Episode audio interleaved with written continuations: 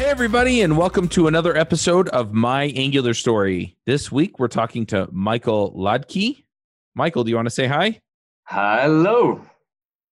This episode is sponsored by Sentry.io. Recently, I came across a great tool for tracking and monitoring problems in my apps. Then I asked them if they wanted to sponsor the show and allow me to share my experience with you. Sentry provides a terrific interface for keeping track of what's going on with my app. It also tracks releases so I can tell if what I deployed makes things better or worse. They give full stack traces and as much information as possible about the situation when the error occurred to help you track down the errors. Plus, one thing I love, you can customize the context provided by Sentry. So, if you're looking for specific information about the request, you can provide it. It automatically scrubs passwords and secure information, and you can customize the scrubbing as well. Finally, it has a user feedback system built in that you can use to get information from your users. Oh, and I also love that they support open source to the point where they actually open sourced Sentry if you want to self host it. Use the code DevChat at Sentry.io to get two months free on Sentry's small plan. That's code DevChat at Sentry.io. Now, uh, do you want to just give us a brief introduction who you are, why you're famous, all that stuff? I can give you a brief introduction about who you, who I am. Uh, my name is uh, Michael, and I'm a human. live in Vienna, and I'm interested in in web technologies, especially Angular. So Angular is um, the stuff I earn my money with. I'm a consultant and trainer in Angular, and my hobby is uh, RxJS. Nice. Uh, yeah. So, so it's it's Michael. Yeah, um, Michael is uh, the German pronunciation okay. of the, the same name in English, Michael. Okay. Yeah. I just I, I want to try and say German. it right. My name is German, and it's pronounced Michael. Michael. Yeah, it's the awesome. German Michael. You know. yep. Yeah. There we go. So um so yeah so you live in Vienna and you do Angular. Um, how long have you been doing Angular? Uh, quite a while since it came out. Angular, the early one versions, Angular JS something one two whatever I believe one two one or something or one one whatever something uh-huh. something with one dot. Yeah. Oh, the good old days, right? Yeah, yeah.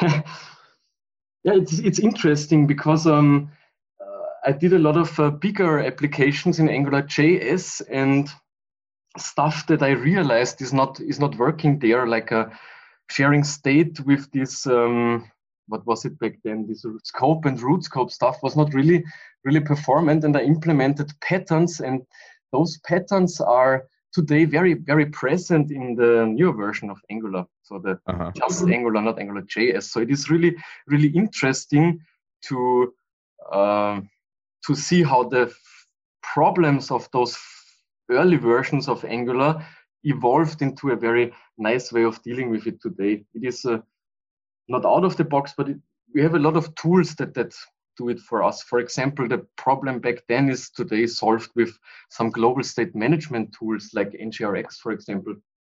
And back then it was um, my custom clumsy implementation, and it it became a nice uh, standard way of solving stuff. So it's it's interesting to compare very old version of a framework mm-hmm. very new versions.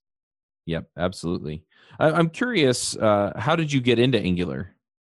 Um, well, I was um, a backend developer back then. I did uh, many years of backend development with a Zend framework. And also, of course, what else? I made website when I was young. And I used uh, the content management Drupal back then.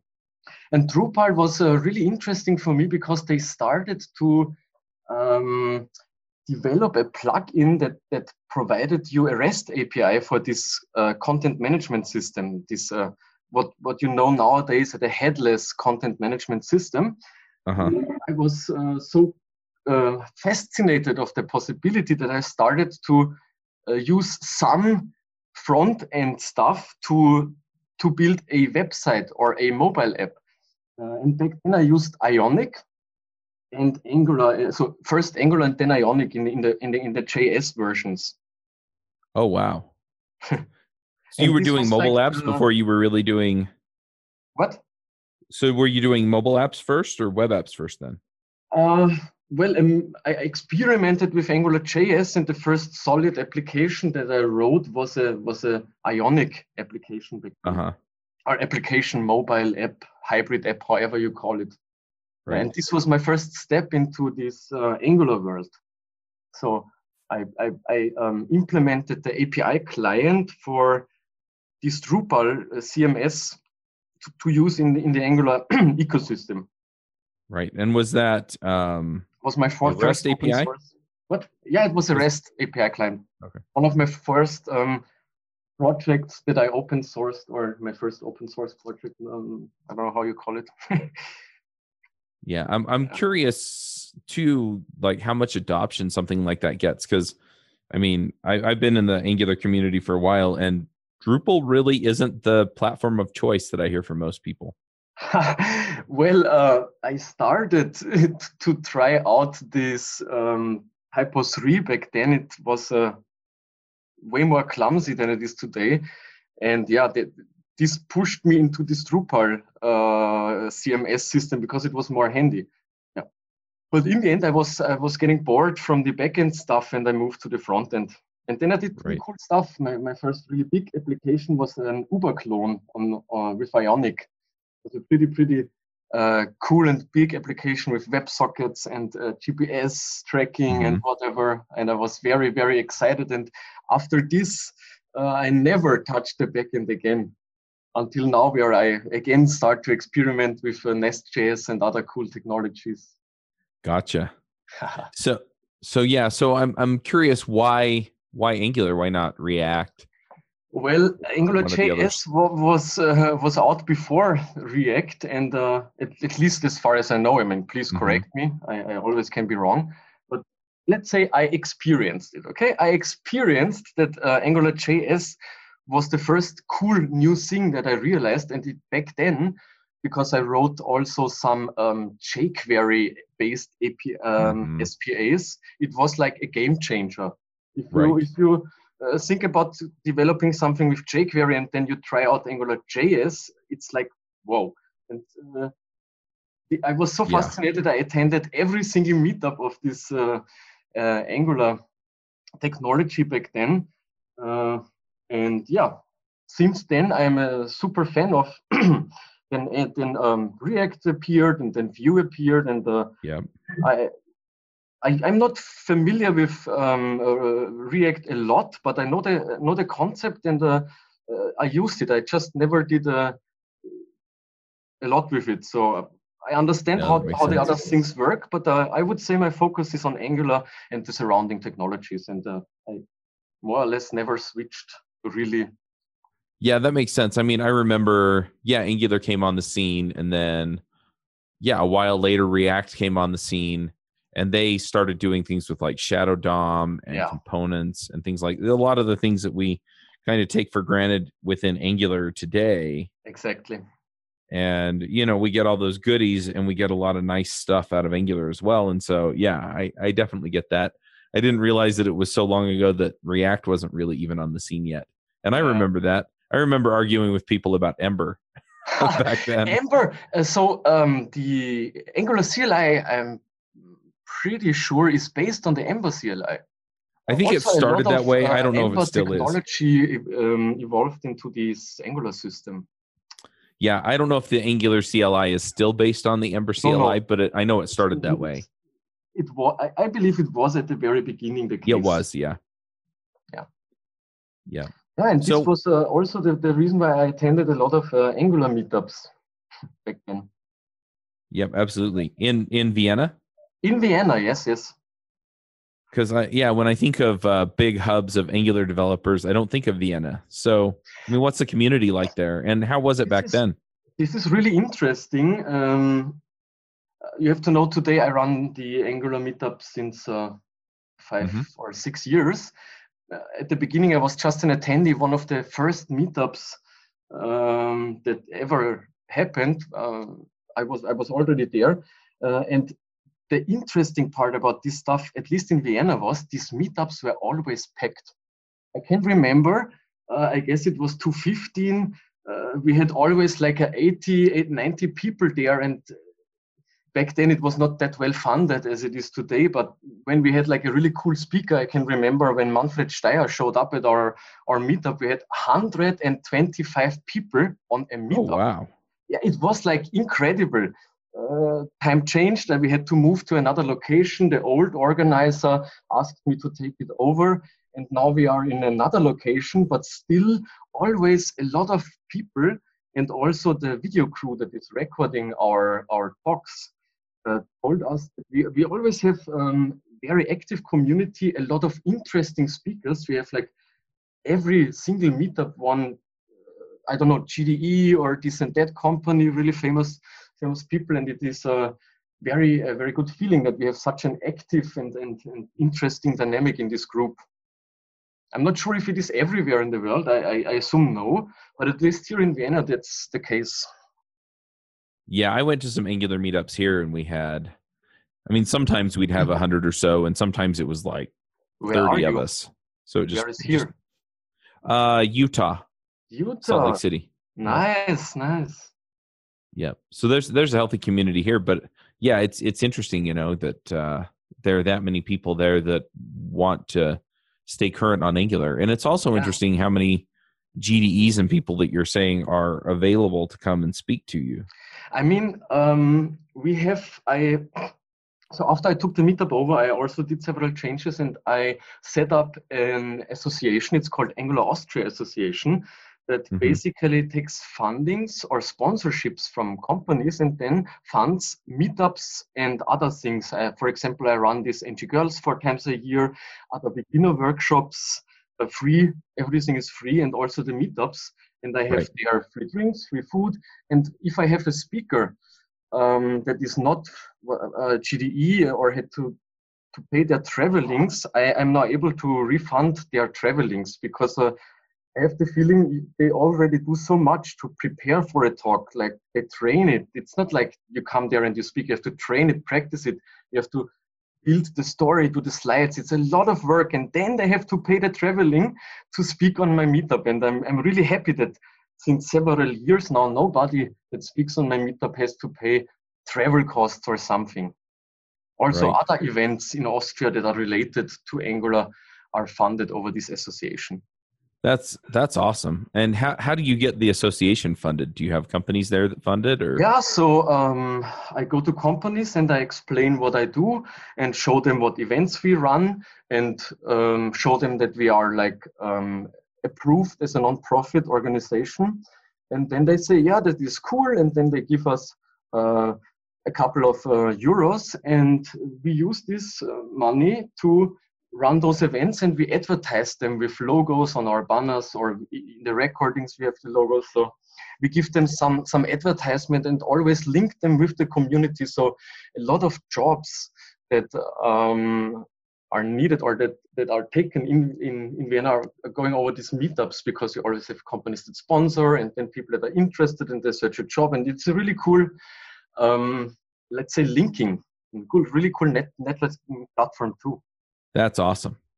that's good that you agree Yeah, I love it. I, I'm trying to think of what I can do here because there are a lot of tech companies here that I think I could get to, you know, sponsor things like that. And I mean, there's uh, there there is a tech association that runs like um, Utah Open Source Conference and some database conferences and stuff, and they get local companies to sponsor them.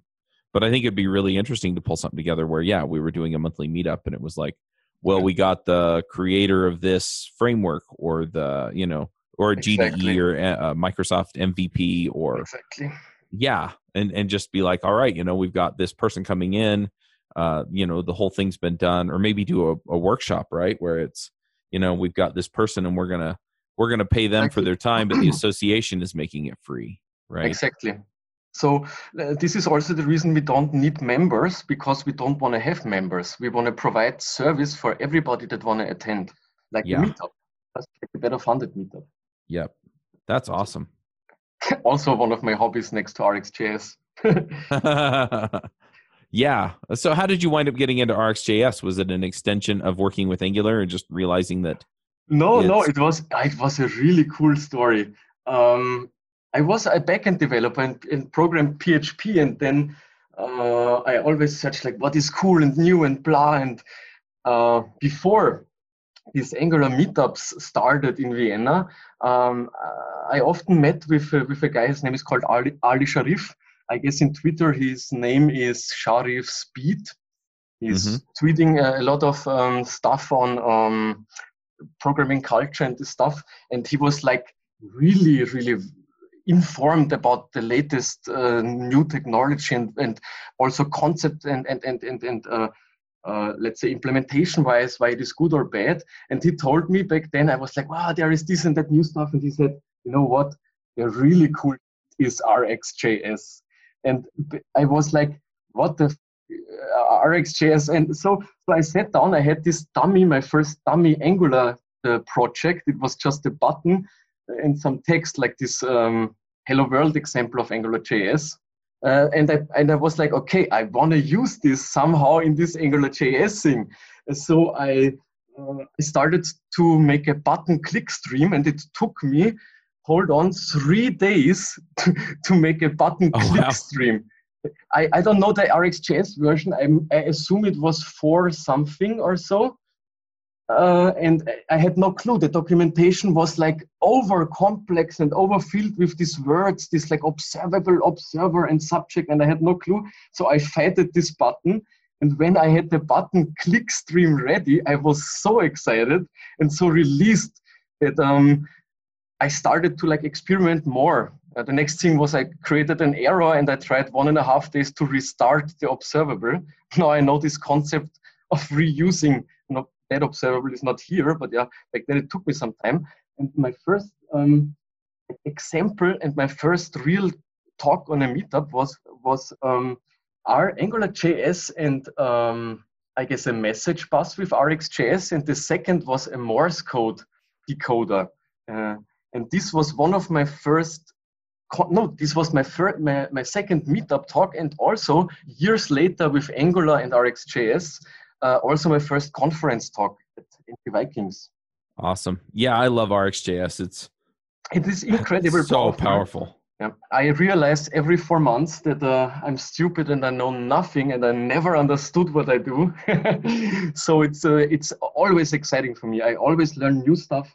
I read a lot of those issues, old issues, or the source code just to get a better understanding why the code is as it is and what you can mm-hmm. do. Nice. So, do you have an RxJS meetup out there then, or? Um, I have um, the Angular meetup, a Nest meetup, which is not so uh, Nest.js meetup, which is not so active. Maybe I should work on it.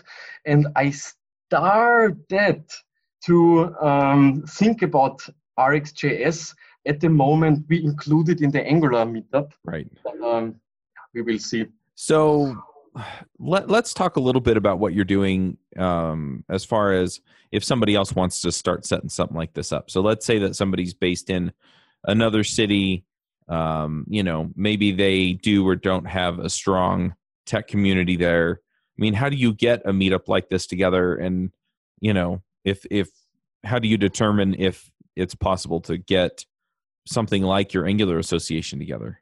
Um, I believe this should nothing that you should care about at the beginning. So if you want to do something, you don't think about funding and free beer and free location, whatever. You think about I'm super interested in this and the topic, and I want to meet all the other people that are also interested in it. And then mm-hmm. you just create the meetup and you say, let's meet in whatever in the bar XYZ because everybody can go in a bar and you can just meet there. Or you have a location for free for another component. You just set the meetup up and uh, wait until people show up. and um, yeah, then you see how it goes. If people are coming more, do you provide interesting content? Really important. Uh, you as a meetup organizer, are you friendly? What culture do you do you let's say um, teach? Or you, I mean, you have to provide an example or set an example like how to behave on a meetup or how to, uh, you know what I mean? If you are mm-hmm. like a welcoming friendly uh, organizer and you are you say hi to everybody that enters and you introduce yourself and you tell him what's possible and grab a free, free drink here and sit there and do this and if you start to run a meetup with this um, mindset it will automatically uh, be good because you cannot resist if you get welcomed in, in a very nice way, you cannot resist to be also very nice and welcoming to all the other people there. Right. And it is like a, um, a positive, let's say, I don't know if it is a trick, but it is a result.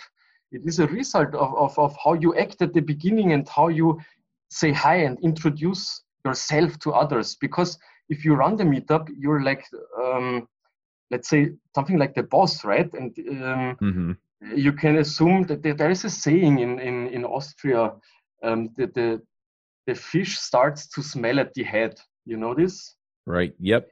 Yeah, and I think we have the also- same kind of saying here. So Yeah. So and now flip it around. Uh, if you if you're the head and you have a very good smell, all the rest will also have a very good smell, right? So Yep. if you start to to be first of all you have to be authentic. But if you are an authentic person that is also friendly and welcoming, uh, and you start this stuff, everybody else is more or less forced to be welcoming and friendly to everybody else too. Are you stuck at home climbing the walls when you should be hanging out with the community at the latest conference to get canceled? Are you wondering where to hear your JavaScript heroes like Amy Knight and Douglas Crockford and Chris Heilmann? After the cancellations, I decided to put on a JavaScript conference for you online.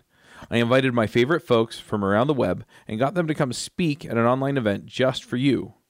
Go to jsremoteconf.com and check out our speakers and schedule. The conference is on May 14th and 15th. The call for proposals is open until March 31st.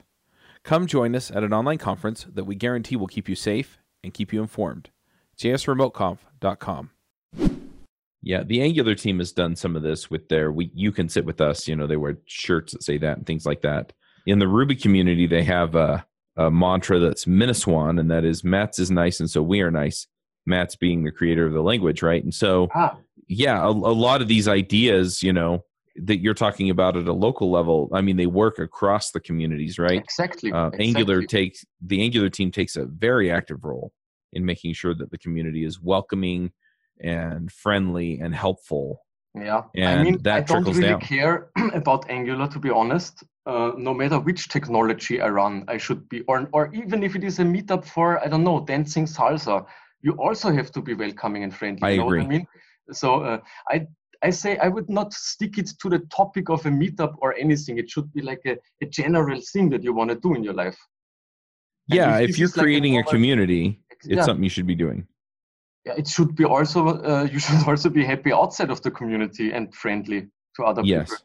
So I would not I would not connect being friendly to others with community because I don't care if I'm at the community and in the meetup and welcome people friendly. I also do this when I enter a shop and I say hi to the shop owner. You know what I mean? Right. So this is nothing you should you should connect with a meetup or a community. I 100% agree. Yeah, we talked a lot about community and meetups. Yep. What else are you interested in? I'm I'm really curious um, you know, what kinds of things have you done with Angular or with Um, RxJS for that matter? Like like what kinds of interesting projects have you done? Ah, okay, I know what you mean. Yeah, yeah, yeah. Um, I can, I can, uh, I can name this this project that I named at the beginning. I'm not sure if it is in the recording, but this Ionic Uber clone, Uh-huh. Uber clone with Ionic. This was uh, one of my first really, really big projects in the front end uh, with a lot of WebSocket and uh, REST calls and this and that. And my boss back then forced me to use TypeScript. And you have to know at this time, people were like, what is it? You know, it's there were like this coffee script thingy, and then there was this TypeScript thingy, and people were like, ah, you really want to bet on TypeScript? I mean, uh, so I was the same. I was like, yeah, but can, we just write vanilla? I mean, I know how to do it, and it's a big project, and I don't want to like start a new technology with a new project. It was like, no, uh, we do this, and it, he don't cares how long it will take to learn it. I have to use uh, TypeScript, and I used it, and after one and a half days, I never went back. It is like the best thing in my life that happened back then. This TypeScript stuff. So this was uh, a big project uh, where I also had uh, contact with a lot of different technologies, TypeScript, the WebSocket, this and that. And um, it was also one of the first uh, projects um, where I used RxJS because the WebSocket connection uh, was back then uh, handled over RxJS and all this reconnecting and this buffering. You have to know you have to cache a lot of stuff offline for offline situations, and and then you go online again and you have this data sync. So this was RxJS logic. It was really really cool. Also very live push based uh, application. I loved it. Uh, the second cool thing I won an uh, prize back then. I created um, with Drupal a backend where you can manage assets like multimedia assets, images, uh, videos, audio, and other data. And you could link them in Drupal with drag and drop to iBeacons or to positions. And back then I used uh, iBeacons, QR codes, RFID tags, and the GPS position to put information on a map. And then oh, I wow. say, okay, this is like a museum, and I put the iBeacons or the QR codes. I mean, the goal was to use iBeacons because you just pass them and something happens in your phone. Mm-hmm. You have this guide where you can set up on the computer multimedia stuff uh, over positions, and when you pass the station with the phone, uh, a dialogue goes up and you see the video or you can read about it or whatever. So for museums, for outdoor museums and this stuff. And this was also uh, really cool. This was uh, an open source project that, uh, that got partially funded because there was some uh, competition, I don't know. And it was also based on Ionic and RxJS right. because all the signals that went in from those iBeacons uh, were processed over streams.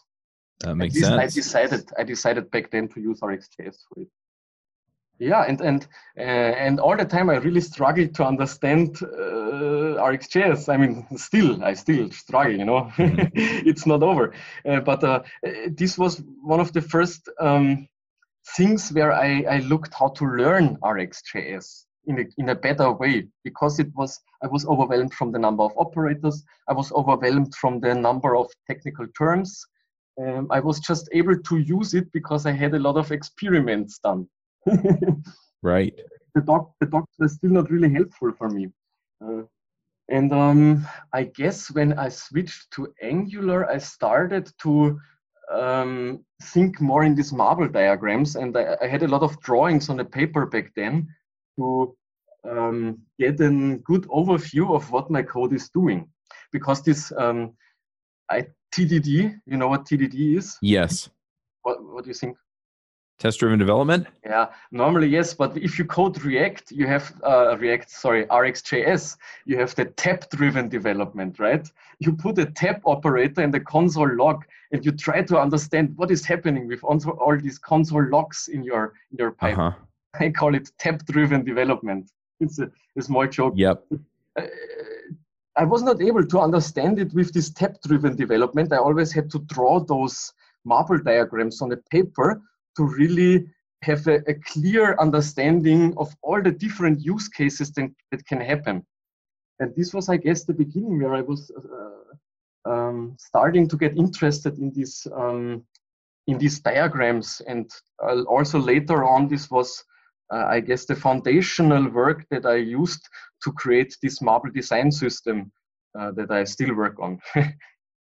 awesome. Did you ever saw such a graphic of this design system? Uh-uh, I didn't. Okay. I guess uh, you should find something online. If you click on my Twitter media tag, you see some colorful uh, circles and some arrows and some lines.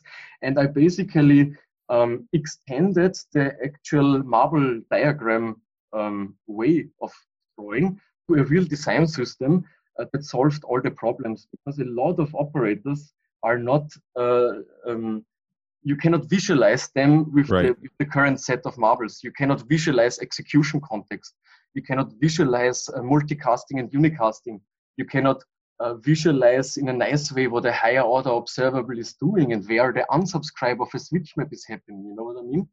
And I, I put together a design system that, has, that, that includes a lot of rules and a lot of like spacing and blah blah blah stuff.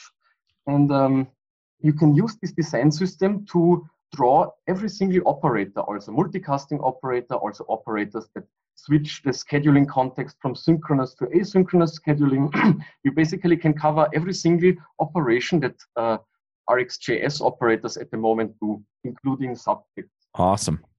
Yeah, I'm looking at uh, the diagram. It, it looks really, it's it's a little different from what I've seen in the past, and it, it looks yeah, interesting. It, I definitely want to play with it. It has a lot of uh, information about the internal logic of an operator, and this is like so. The big problem, what I realized with those diagrams was, you cannot draw, or at least in the old versions, it didn't show the internal logic of the operator. But this is the only interesting thing that you want to know if you use an operator, right? If you use a switch map, you're not interested in the in and output. You're interested what is switching inside to what. Mm-hmm. And this is the essential difference that my diagram shows compared to the old diagrams. That's cool. Yeah. And it is working and you can uh, like reproduce it. It is like always the same uh, pattern, always the same spacing. You could create CSS elements out of it provide some padding and margin, uh, and it would work. You know what I mean? It's like really based on a system. It's not like drawing lines. It's like the line is here because of X, Y, Z. Yep. Cool. Well, I'm I'm kind of running out of time. I have some other yeah, podcast interviews to get to today, um, and I actually have to drive to them because they're uh, local folks. so, so what's um, the last thing you want to know? Well, uh, what are you working on today? Like these days? Uh, these days, this is a very good question. Um, so, um, after I did a lot of development, I switched to this training uh, consulting stuff, and now I just try to solve some problems um, for other big companies. And um, recently, I worked, and I still work on very interesting stuff. I work on fully zoneless and fully subscriptionless Angular applications.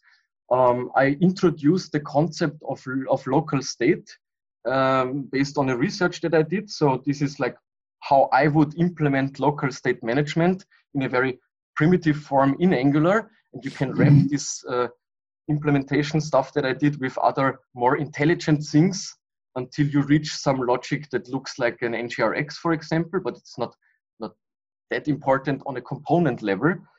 But I do this, I write fully reactive uh, applications. And if you go fully zoneless, you only need one single piece.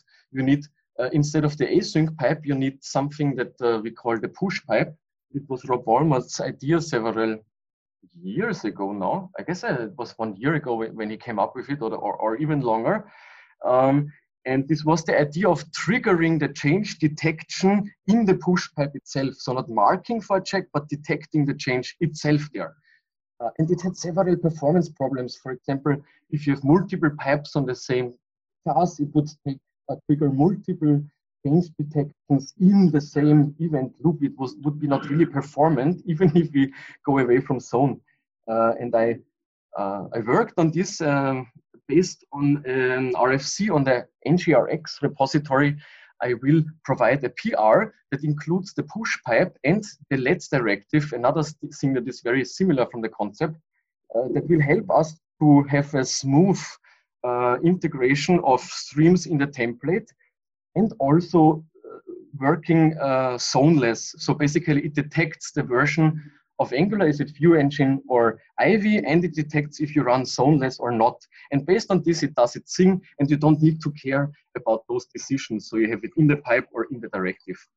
I guess we will um, publish at least parts of this PR in the near future in the next version of NGRX. Cool. Very yeah. cool. All right. Well, um, I'm going to push us into picks. Um, what and, is and pushes in a picks? So so we're gonna we're gonna talk about stuff that's not related to this that we like. So you know, just shout outs about TV shows, books, movies, other stuff that you're you know enjoying these days. Um, I can go ahead and uh, and do a pick or two here, and then and then you'll kind of get the idea. Um, my first pick, it's hard to keep track of because these aren't on like a regular schedule. Um, they get scheduled when they get scheduled, um, and so I worry a little bit about repeating them. But if I repeat them, sorry.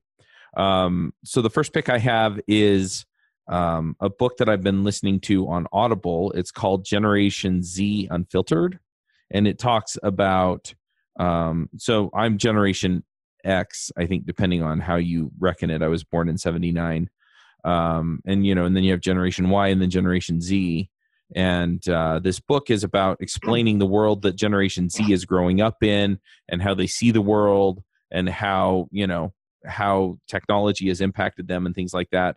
And what's really interesting to me is that my kids, I think, are at least my older kids are Generation Z, according to however they reckon that.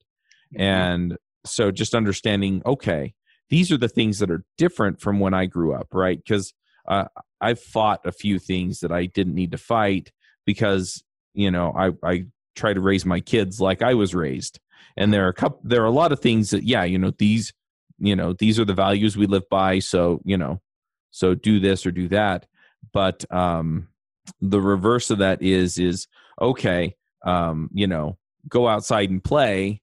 Well we went outside and played because technology entertainment was the TV, right? That was it when I was a kid. And now they've got the internet, they've got cell phones, they've got all these different things. And yeah, I still encourage my kids to go outside and play, but now I have a little bit more context around how they look at this and realize that, you know, I need to be a little bit more permissive in some ways with technology and a little less permissive with technology in some ways, right? So, mm-hmm. um, you know, essentially what I'm doing now is I'm trying to give them the tools to cope with um, a connected world and the types of technology offerings that are going to be around in 10 years when they're adults. Mm-hmm. And so, anyway, it's been a really interesting book to just kind of dive in and look at that stuff. So, I'm going to pick that. The other pick I have is uh, an app on my Mac that I use called Shift. And what Shift does is it it puts a whole bunch of your apps in the same spot. So um, I uh, I have a Gmail account, well Google Apps account for work, right? And then I have another Google Apps account for uh, some of the volunteering that I do um, for the local um, political party. Mm-hmm. And then um, you know I've got uh, you can add in so I've got Stripe or not Stripe, sorry, Slack, Facebook, um, Messenger, Facebook Messenger, uh, mm-hmm. Active Campaign, Basecamp, you know so i've got all of these and they're they're all tabs in this same app. And so i don't have to go and sign into them and then if the tab gets closed i have to go back. I don't have to do any of that stuff. Um, shift kind of manages all that for me. So i'm going to pick shift. Do you have some things that you want to shout out about uh michael pick uh, i should pick something. I don't know a book or whatever that i think it's cool. Yeah. Okay. yeah what's the thing that just makes your life better these days right when you want better, to put your feet better. up and rea- relax. better is a hard question. You never know if your life gets better or not. Uh, fair enough. uh, a book, a big uh, a book. Yeah, I have a cool book. What what is a cool book? A cool book that I wrote is a story like not wrote read. It was a story like the wind. Story like the wind is a book written from um, an author called Laurens van der Post. Laurens van der Post was back then a friend of uh, C.G. Jung, this uh, famous psychologist. C.G. Jung, maybe you know him. Uh-huh. I don't know. I don't care. So in the story, a uh, story like the wind, there was an uh, white. I call it white because I know from which country those white people were. uh, in in uh, the jungle, in, in um, and they lived together with um, I don't know the English word, but these people that live in the bush, we call it a bushman or whatever. Uh-huh yep. in the jungle, uh, uh, natives there, and um, then there were some fighting and whatever. So the story was about how the cultural interaction uh, between this, uh, let's say, strange white uh, small boy and his family and the natives were, and also fights uh, in between his native people and others. Um, and it was incredibly interesting and fascinating for me how this young boy made his decisions based on the really um, let's say uh, very stressful situations he was in all the time. He he, he always uh, acted very wise and very very uh, thoughtful. So i was very impressed of this book the way how it was written and the story of this young uh, boy that was living with the, the natives there as a complete stranger uh, mm-hmm. and and survived. I, I guess it it, it is uh, it will touch uh, a lot of people because it is a very very good book. another stuff that I like and that I believe is improving my life is I like to have fun. So if you have fun, uh, no matter where and what, I guess uh, it's it's always better. Uh, also, when I work, when I train, when I learn, uh, I try to uh, do it in a, a playful way because um, the mood uh, in which I am is heavily influencing if I can digest the information or not, and if I want to learn something, it's very important. Or if I want to teach and share knowledge, it's important that I'm in an open mood that that is able to receive other people and their feelings and questions and give the right answer. And if you are in a fun in a funny state, uh, it's a natural uh, behavior that uh, most of the people uh, go into. They, they are very. It's easy for them to receive uh, feelings and and emo- uh, thoughts of other people, digest it and give it away. And I try always try to to have this like a funny mood because if you are in a very strict mood, it is very uh, exhausting to stay focused and you cannot process all the different impressions from all the people mm-hmm. for example if i teach that easily so it helps me to save energy uh, if I if I'm in a open and uh, let's say funny or, or, or happy mood. Cool. Anything else? Nope, that's or are it. We done. Bam. Okay, we we we nearly have like 45 minutes. Yeah. Are you satisfied with the uh, information you collected? Yes, absolutely. And I I, I think it it's always funny to me you know we have these conversations and then somebody will email me and say this really inspired me so i'm, I'm really hoping that people are going to be like oh well i can go start a meetup or i can go yeah. learn rxjs I, I, I also do mentoring so if somebody is interested to run a meetup start a meetup want to do a talk i do this a lot in vienna i am used to do it sometimes remote and if it um, is a fair share of time i'm, in, I'm into helping people to, to do this and especially if they are across or around Vienna and Austria, we also fund the first meetup with the association. So we help the association will help you to start your meetup, to get running, to get like the first round of free drinks paid for the people and, and have a good a good a good first meet meetup. Awesome. How do and people course, get a hold of you? People want to get uh, trained or consultant they can contact me. I guess my email address is on Twitter and my Twitter handle is always open. So they can contact me and also consume it. All right. Sounds good. Yeah, I also think so. All right. Well, I'm going to uh, I'm going to go ahead and wrap us up. But thank you yeah, for coming. Wrap and it up. This was a lot of fun. yeah, yeah, I agree. Bandwidth for this segment is provided by CacheFly, the world's fastest CDN. Deliver your content fast with CacheFly. Visit C A C H E F L Y.com to learn more.